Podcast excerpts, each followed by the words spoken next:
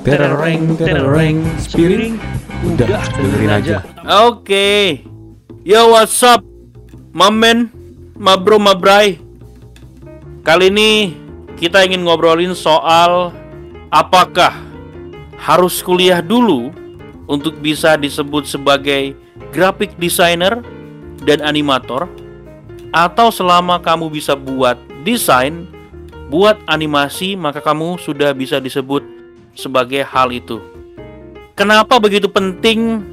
Eh, mungkin jauh sebelum itu penting nggak sih kita disebut sebagai aku sebagai desainer grafis, kalian sebagai animator? Gua dulu apa Gigi dulu nih? Bebas siapa wae asalkan jangan kunti aja duluan. Ayo, siapa? BTW, gue sekarang videografer kan. Oh iya sih. Videografer amatir. Iya juga sih. Ijip. Beda. Kalau gua pribadi, ini opini gua ya. Yo Kalau yo. gua Sekarang ini lebih seneng dibilang sebagai motion designer tetap Motion designer. atau animator karena gua sebenarnya jujur aja nggak terlalu suka jadi generalis karena gua tetap lebih seneng yang spesifik yang gua kerjain. Karena gua kalau ya balik lagi soal background gua sih. Gua waktu itu animasi animasinya tapi masih belajar general. Semuanya diajarin kan. Begitu masuk ke industri kebetulan industri pertama gue itu kan gua jadi motion designer. Gitu. Nah gua di situ tuh nyaman sebenarnya dengan part gua sebagai motion designer. Ketika gua lepas dari kerjaan gua yang pertama gua itu masuk lagi jadi ya ini eh ya dibilang videografer juga enggak karena general banget. Karena gua menghandle semua yang berhubungan dengan visual yang bentuknya video. Jadi mulai dari produksi sampai final render tuh gue yang pegang waktu dulu. Kecuali script. Begitu gue sekarang masuk di tempat yang sekarang baru. Ini sudah cukup apa namanya ada klasifikasinya sih. Maksudnya ya gue kerjaan gue cuman syuting ngedit selesai syuting ngedit beres jadi udah cukup mengerucut lagi balik lagi ke part gue yang sebelumnya gitu Oke. Nice. Kalau lu, Ge? Lebih senang disebut. Apa ya? Gue juga bingung. Emang bingung ah, kayak pilih mantan atau yang sekarang anjir. Eh, sekarang aku juga masih jomblo ya, lupa aku. Ih, jangan buat barangin. Buat buat kalian yang denger, kalau ada yang jomblo boleh dong di call. Oke, nanti nomor handphonenya si Gege langsung kita kasih ya. Eh jangan Bambang. Panik gue. Jadi kalau misalkan sekarang tadi kalau disebut apa ya? Ya pekerjaan sekarang gitu loh. Cuma balik lagi sekarang juga kan hitungannya generalis. Soalnya gue lebih mentingin yang sekarang gitu. walaupun nggak se- nggak segeneral yang dulu ya Yes. apa sama aja menurut lo Enggak sih, beda. Kalau dulu itu hampir semua bagian jadiin satu ke kita. Gitu.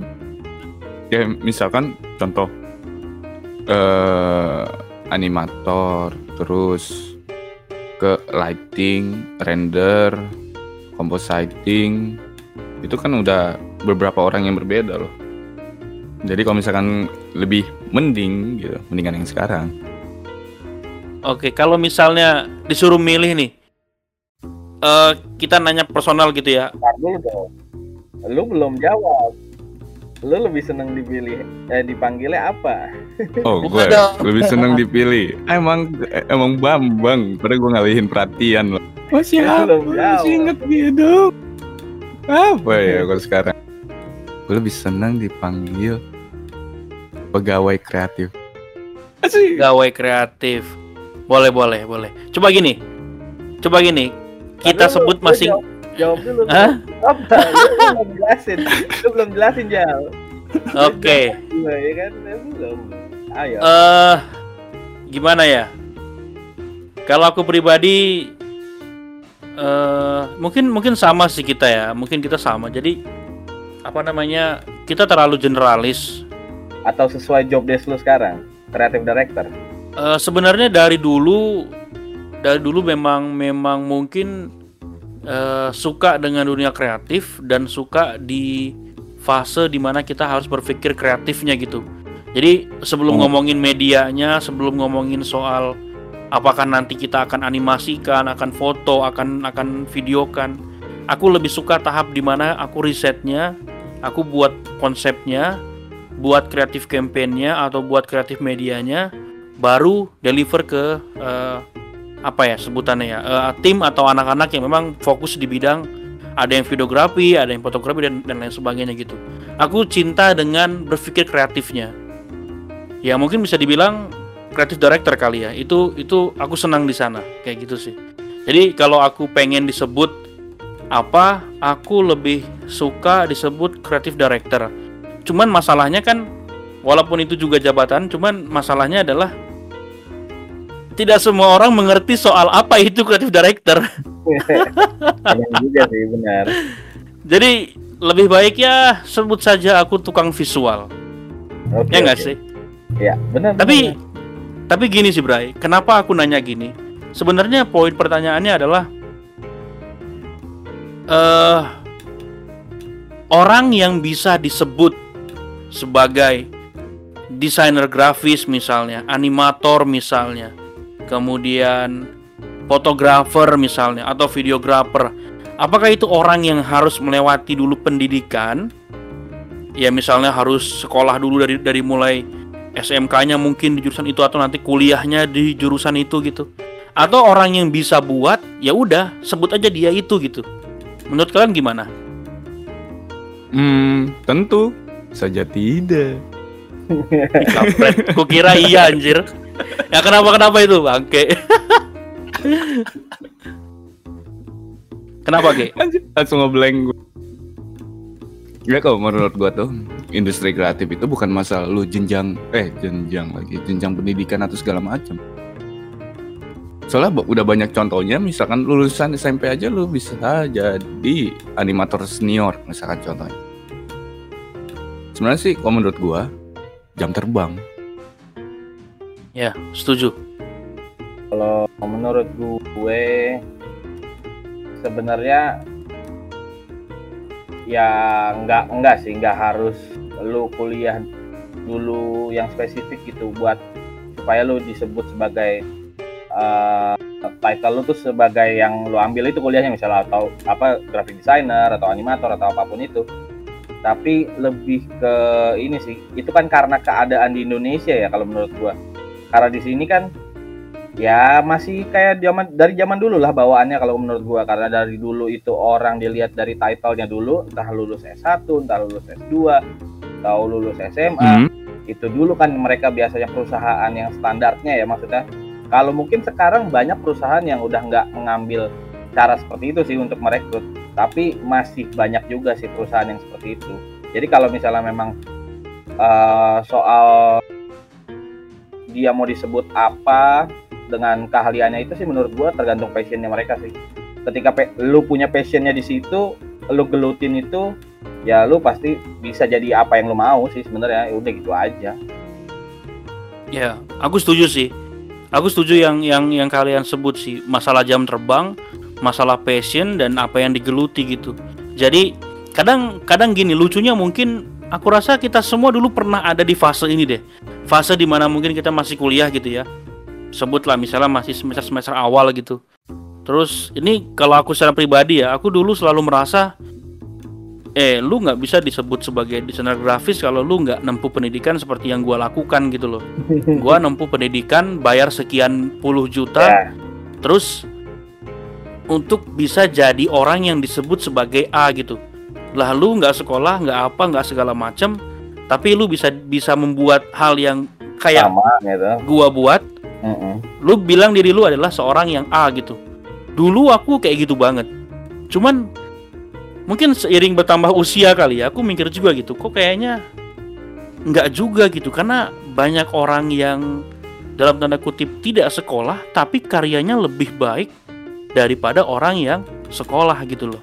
Iya. Jadi banyak, banyak jadi sebenarnya betul. Jadi sebenarnya kalau menurutku lu mau sekolah, lu mau enggak, selama lu bisa buat sesuatu, bagus sesuai dengan yang dimau, sesuai dengan kebutuhan, ya lu adalah itu gitu loh. Selama lu dapat uang makan dari apa yang lu kerjakan di bidang kreatif, ya lu adalah itu gitu. Ya nggak sih? benar nah itu gue juga setujunya tuh gini apa namanya eh banyak kan orang yang berpikir tuh eh, apa namanya dulu ya sama lah gue sama lu Jal. Maksudnya gue juga ngerasa gitu. Ketika lu menempuh sebuah pendidikan di bidang tertentu gitu ketika lu bekerja lu merasa lebih proper gitu lebih lebih tahu lebih ahli gitu ngerasanya. Daripada yang tidak menempuh pendidikan tersebut gitu. Memang kenyataannya Iya. gue juga sempat lah ngerasain hal yang sama gitu. Ngerasa kayak misalnya gue kuliah animasi, terus gue ngerasa kalau ada orang yang bisa, anggap lagi nih gue eh, lihat di forum-forum di Facebook ada komunitas-komunitas animasi. Gue kadang-kadang lihat ada orang-orang yang baru-baru belajar animasi terus posting sana ya di sana terus buat apa minta masukan dan segala macam kritik dan sarannya. Gue tuh kadang-kadang ngelihat juga ada beberapa orang yang salah kaprah gitu soal animasi soal apa. Karena gua mengerti basicnya. Jadi sebenarnya Nah, nah yang membedakan tuh itu- itu- itu dia. itu di poinnya. Iya. Iya setuju gak? yang bikin beda orang yang tidak menempuh pendidikan tuh cuman mereka yang menempuh ngerti basic jadi tahu semua alurnya sedangkan yang tidak menempuh mereka bisa tahu sebenarnya cuman kan tergantung mereka gitu mau cari tahu atau tidak Ha- mau pelajari teknisnya saja atau tidak kan gitu Iya Sama- setuju. Menurut gua lingkungan sih. hmm. Hmm. Lingkungan misal contoh, misalkan contoh nih eh lu misalkan mau jadi contoh desainer gitu. Ya kan? Hmm. Belum harus dia terjun dulu ke industri baru dibilang desainer loh. Dari dia belajar misalkan kasih aja apresiasi lu udah desainer. Jadi dia giat. Kalau misalkan gue lagi desain, gue misalkan dia pede tuh, gue desainer loh gitu. Padahal dia belum terjun misalkan ke industri desainer, masih semacam hobi gitu, bikin gitu segala macam. Tapi tahu-tahu misalkan ada yang bener ahli di, di desainer gitu bilang, enggak lu bukan indas apa, bukan desainer, lu cuma gambar-gambar nggak jelas gitu misalkan. Dia langsung drop berubah haluan. bisa Iya. memang, memang suka ada juga yang kayak gitu tapi Ya, balik lagi tuh eh, kalau ada yang ngomong kayak gitu sih sebenarnya pasti yang ngomong kayak gitu karena menilai hanya sebagai profesionalitas ya maksudnya ketika yang ngomong itu seorang profesional gitu gue ini profesional sebagai desainer nih sebagai pekerja terus Enggak, melihat orang yang baru seorang desainer yang- nih. ya maksudnya orang yang lagi hobi nih lagi ngedesain terus dikritik ketika eh lu bukan desainer. Lu tuh cuman suka iseng doang suka gambar suka apa suka ini suka itu. Nah orang yang di menerima kritik kayak gitu kadang ada yang drop kan maksud lu kan? Drop terus akhirnya nggak berpassion lagi di situ akhirnya pindah ke hal-hal yang lain yang menurut dia menarik mungkin Nah, harusnya seorang desainer tuh kritik itu bukan dari orang, tapi dari karya. Gitu. Nice. Semua orang bisa jadi desainer. Gitu. Betul. Belum tentu tapi Oke. karyanya belum tentu bagus. Nah, makanya kita kritik tuh di karya, bukan di orang. Oke, betul juga sih. Jadi kalau aku dulu begitu. pernah, Heeh. Setuju aku. Aku dulu pernah pernah pernah dapat apa ya wajengan lah. Eh wajeng apa? Wajengan apa? Wajengan, wejengan. we jangan Oh oke, wejangan. nah, Oh, biasa. Kelamaan di Inggris jadi tidak bisa bahasa Indonesia. Kalau aku dulu pernah dapat wejangan dari dosen tuh simple dan itu sampai sekarang masih membekas gitu. Eh, ada poin di mana seni dan desain itu berbeda. Walaupun oh kalau kita ngomongin soal soal sejarah desain, oh panjang ya. Desain terlahir karena seni gitu kan. ya, betul. Tapi ya ya panjang lah pokoknya kalau cerita itu kita harus bahas 12 episode podcast kayaknya. Tapi intinya adalah yang membedakan antara seni dengan desain. Seni itu karya berbicara sebagai bentuk emosi dari orang yang membuatnya gitu. Entah dia entah dia seniman eh, lukis misalnya atau pahat atau pemusik dan lain sebagainya gitu. Tapi kalau desain itu bekerja membuat sesuatu berdasarkan kebutuhan dari yang meminta jasa tersebut gitu. Hmm. Jadi kalau misalnya nih, jadi desain itu akan dikatakan bagus dan baik apabila problem dari si yang meminta jasa terpenuhi gitu loh. Kan desain sebagai problem solver gitu. Jadi kalau misalnya aku buat desain bentuk logo bulat doang gitu, terus semua komunitas desainer ngomong jelek amat desainnya, tapi kliennya puas, kliennya mau, kliennya suka, ya sudah, hiraukan Iya, semua orang yang bisnis is bisnis. Ya, that's true, bro. Jadi ya udah hiraukan ya semua orang yang ngomongin jelek-jelek segala macam. Selama kliennya suka ya sudah. We are done gitu loh. Ya. Dan kalau orang yang mengkritiknya misalnya ya sebutlah udah buat desain klien suka tapi karena dia nggak suka desainnya terus dia ngomong kok bisa sih desain lu yang jelek gitu bisa keterima ya berarti dia nggak ngerti apa itu apa itu desain gitu loh kalau menurutku ya aku setuju sih Maksudnya jangan tanya ke desainernya kalau mau ngomong kayak gitu, ya tanya Betul. ke kliennya yang orang kliennya yang suka kok kan gitu. Iya. Sih pola pikir sih sebenarnya. Iya betul. Sama juga kayak misalnya orang yang bilang "Eh, lu bukan desainer grafis, lu bukan animator karena lu nggak sekolah bla bla bla. Gua sekolah 4 tahun bayar sekian. Ya mungkin karena dia apa ya berpikirnya masih masih sempit gitu. Bahwa banyak di luar sana orang yang justru mungkin tidak punya kesempatan untuk sekolah entah karena mungkin biayanya ekonominya lagi kacau mungkin kan. Tapi dia berhasil dengan apa yang dia tempuh menjadi eh, orang profesional di bidang itu gitu loh. Lebih daripada orang-orang yang sekolah malah gitu loh. Jadi kalau menurutku nggak ada masalah. Lu mau sekolah silakan mau nggak pun silakan. Kelebihan yang sekolah adalah lu punya basic lu punya kemampuan standar untuk membuat sesuatu. Sementara teman-teman di luar sana mungkin lebih mengedepankan skillnya kemampuannya by experience gitu loh. Ya nggak sih? Iya benar. Kalau gue tuh sebenarnya gini, problemnya orang dikritik tuh sebenarnya menurut gue tuh cuma satu sih. Itu kan Baik. apa itu Hmm? orang tuh kadang gini suka memposting, apalagi yang baru-baru belajar ya. Mereka tuh Ah. suka posting ngerasa pede dengan apa yang mereka sudah buat gitu sebenarnya. Ya kan? Ngerasa sudah bagus nih anggaplah gitu. Posting dengan bangganya. Ka- Kalau gua menurut gua terlalu apa namanya? terlalu cepat untuk langsung kalau dengan humble gitu maksudnya dia tuh ngasih tunjuknya tuh minta kritik dan sarannya dong gitu. Atau dan apa kalau menurut kalau gua itu pribadi sih menurut gua lebih baik gua kulik dulu entah gua sama lingkungan gua atau sama or teman-teman deket gua dulu yang sesama desainer gua tanya-tanya dulu. Yang yang gua lakukan kalau gua maksudnya gini gua akan kulik dulu sendiri sampai gua ngerasa itu udah cukup baru gua baru berani naikin tapi di forum ya kalau sekarang kebanyakan banyak banget. Gue suka lihat soalnya kan gue juga maksudnya suka ngeliat ngeliatin lah. Entah di LinkedIn entah di Facebook entah di apa kan suka banyak grup juga. Atau kalau di LinkedIn kan asal profesional lah mereka suka share soal fotonya mereka. Nah kalau di LinkedIn menurut gua sudah banyak banget yang memang memang bagus makanya ber- mereka berani post. Jadi itu sebagian dari uh, menjual dirinya mereka menjual brandingnya mereka. Tapi kalau di Facebook atau di apa forum-forum yang gua nggak tahu ya apa Twitter juga gua soalnya nggak terlalu main Twitter. Kalau di, di Facebook itu banyak yang masih baru banget belajar posting rasanya udah bagus banget. Tapi nulis caption dan segala macam di sana nggak santun. Maksud gua dengan PD-nya ngerasa ini udah paling bagus nih gue. Gitu. Itu yang gue suka temuin. Sebenarnya gak ada masalah. Maksud gua terserah mereka mau gimana cara ngedevelopnya tapi maksud gua alangkah baiknya ketika lu sudah coba dulu buat yang baik banget baru berani post gitu Eh, kita kembali ke tipe-tipe orang ya. Ada tipe desainer grafis ataupun ya pekerja di bidang visual lah ya, Mhm. yang dia buat karya terus langsung publish dan dia minta orang-orang di sosmed itu langsung ayo tanggapin dong. iya apresiasi, apresiasi dong gitu Nah, dia haus akan apresiasi gitu. betul Ada tipe-tipe orang yang mungkin yang tadi Radil bilang dia nggak akan publish sebelum supporting system lingkungannya bilang oh itu bagus. Ketika udah bagus, Hmm. baru dia akan publish karena dia merasa oh aku udah punya power dari orang-orang sekitarku nih.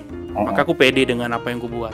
Tapi ada lagi orang nih tipe yang dia buat karya dan dia nggak publish di mana-mana, disimpannya sendiri. Nah mungkin kalau Iya. tipe pertama aku nggak ada masalah sih, tinggal etika aja ya, tinggal etika yang tadi Radil bilang gitu. Jangan merasa puas dan juga jangan terlalu eh, dalam tanda kutip kurang sopan gitu dan lain sebagainya. Aku setuju. Dan ada tipe orang yang kedua itu juga masih oke gitu. Cuman yang masalahnya tipe ketiga nih bro. Gimana caranya? Ya tadi yang gue bilang tipe ketiga adalah dia buat karya kan, Mm-mm. tapi dia nggak publish. Dia simpen, dia keep. Pertanyaannya, Mm-mm. Gimana orang mau nge-hire lu? Gimana orang mau pakai jasa lu kalau lu nggak nunjukin lu bisa apa? Kayak gitu loh. Itu tuh Iya. yang masalah. Nih gue mikir, Coba.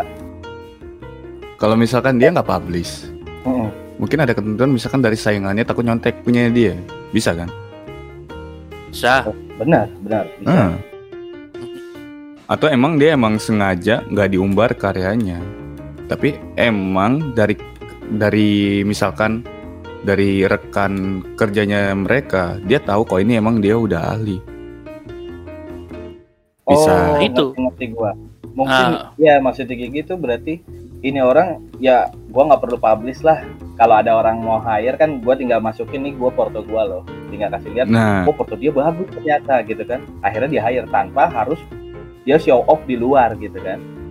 atau bisa aja dia takut publish, takut di blame. Hmm. Bisa Ya benar. nggak pede. Bisa juga. Tapi Banyak itu sih, namanya banyak kemungkinan sih itu. Iya, paham aku. Tapi itu namanya publish, Bray. Jadi itu masih dalam kategori publish, dalam kategori publish yang lebih personal gitu. Hmm. Dengan perusahaan langsung atau dengan teman yang pernah kerja bareng sama kita, tentu dia Iya. akan akan apa? Akan bilang, "Oh, ini orang jago kok." Itu masih dalam Hmm. eh, kategori publish gitu loh. Yang masalah adalah orang yang memang gimana ya? Jadi gini, aku sering kali nemuin orang yang desainnya ternyata bagus banget, tapi dia nggak punya platform general untuk publish besar-besaran. Bahkan dia juga nggak punya teman yang untuk bilang ke orang lain bahwa dia punya karya bagus, dan Oke. dia juga nggak pernah ngajuin ke orang lain bahwa dia bisa buat itu gitu. Jadi dia orang simpan desain juga. orang desain juga dia dia simpan karya dia padahal dia bisa buat A tapi karena dia nggak tunjukkan akhirnya dia bekerja sebagai B bukan sebagai A Berarti hobi. Padahal- Oh, bisa jadi nah itu dia masalahnya mungkin hobi dia bukan emang mungkin bukan profesional di bidang itu gitu loh Mungkin juga bisa jadi karena dia pengen itu jadi konsumsi pribadinya aja. Maksudnya Iya. dia, dia coba bikin desain, ya udah gue senang jadinya kayak gini bagus sudah selesai. Gue keep aja udah, nggak perlu gue publish gitu. Mungkin dia ngisi waktu atau apa ya benar kata GG sih mungkin aja emang karena hobi aja sih kalau mungkin orangnya kayak gitu. Makanya tidak Iya. bekerja profesional sebagai desainer gitu misalnya. Nah itu, itu dia masalahnya. Masalahnya ju- justru di situ.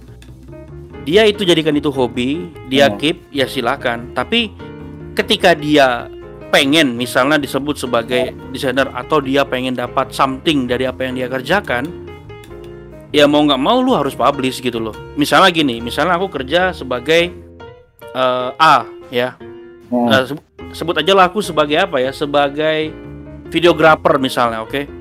Oke. Tapi aku bisa buat ilustrasi, oke? Nah, ilustrasiku ini bagus sebenarnya, oke? Hmm. Terus kalau dia tetap jadi videografer dan dia mengerjakan ilustrasi hanya sebagai hobi, dia keep, ya itu urusan lu. Masalah lu pribadi lu hajar aja. Tapi ketika misalnya dia sebagai videografer, kemudian dia juga pengen jadi ilustrator, ya mau nggak mau lu harus kasih tahu ke orang atau secara personal ke orang untuk bilang bahwa lu bisa itu karena gimana orang tahu lu bisa itu dan lu dikasih job di bidang itu kalau lu keep gitu loh kalau untuk hobi nggak ada masalah simpan aja Hmm.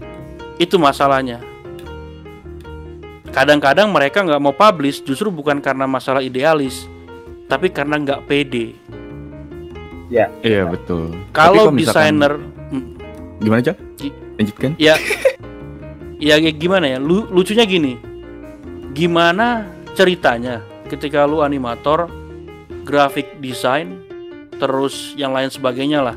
Ketika lu nggak pede dengan karya lu gitu loh. Ya. gimana caranya lu berharap orang mau suka dengan karyamu kalau kau sendiri nggak suka dan nggak pede dengan karyamu? That's bullshit gitu loh.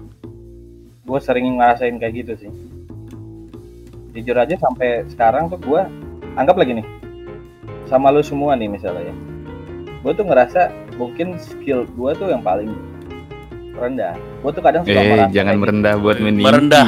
merendah gila. merendahkan diri dia Iya. ini bentar lagi Iya. terbang Radil nih beneran beneran jujur aja gue anggap lagi nih dari segi motion lah misalnya ya yang gue gelutin dulu pas awal-awal kuliah jujur aja gue ngerasa kayak gitu jauh lebih jago daripada gue jujur aja Gigi terus misalnya soal ya? pengambilan gambar ya lu bangga Oh, eh, jangan begitu. Masih banyak lebih jago daripada gua anjir, Bambang. iya maksudnya kan di circle kita nih saat ini ya kan anggaplah ya kayak sekarang Rizal dari segala macam juga maksudnya gini gue juga punya pengalaman directing segala macam pengambilan gambar tapi jujur aja ya skillnya tetap lebih baik Rizal daripada gue sebenarnya gitu jadi gue tuh juga kadang tuh suka ya ini yang mungkin bad habit gue kali ya. Gue tuh suka ngerasa apa namanya kemampuan gue tuh kadang apa gue pantas ya dibayar sekian gitu sebenarnya dengan skill gue gitu. Makanya gue jujur aja seneng banget kalau ada yang apresiasi soal sama skill gue ya. Tereng tereng spiring udah dengerin aja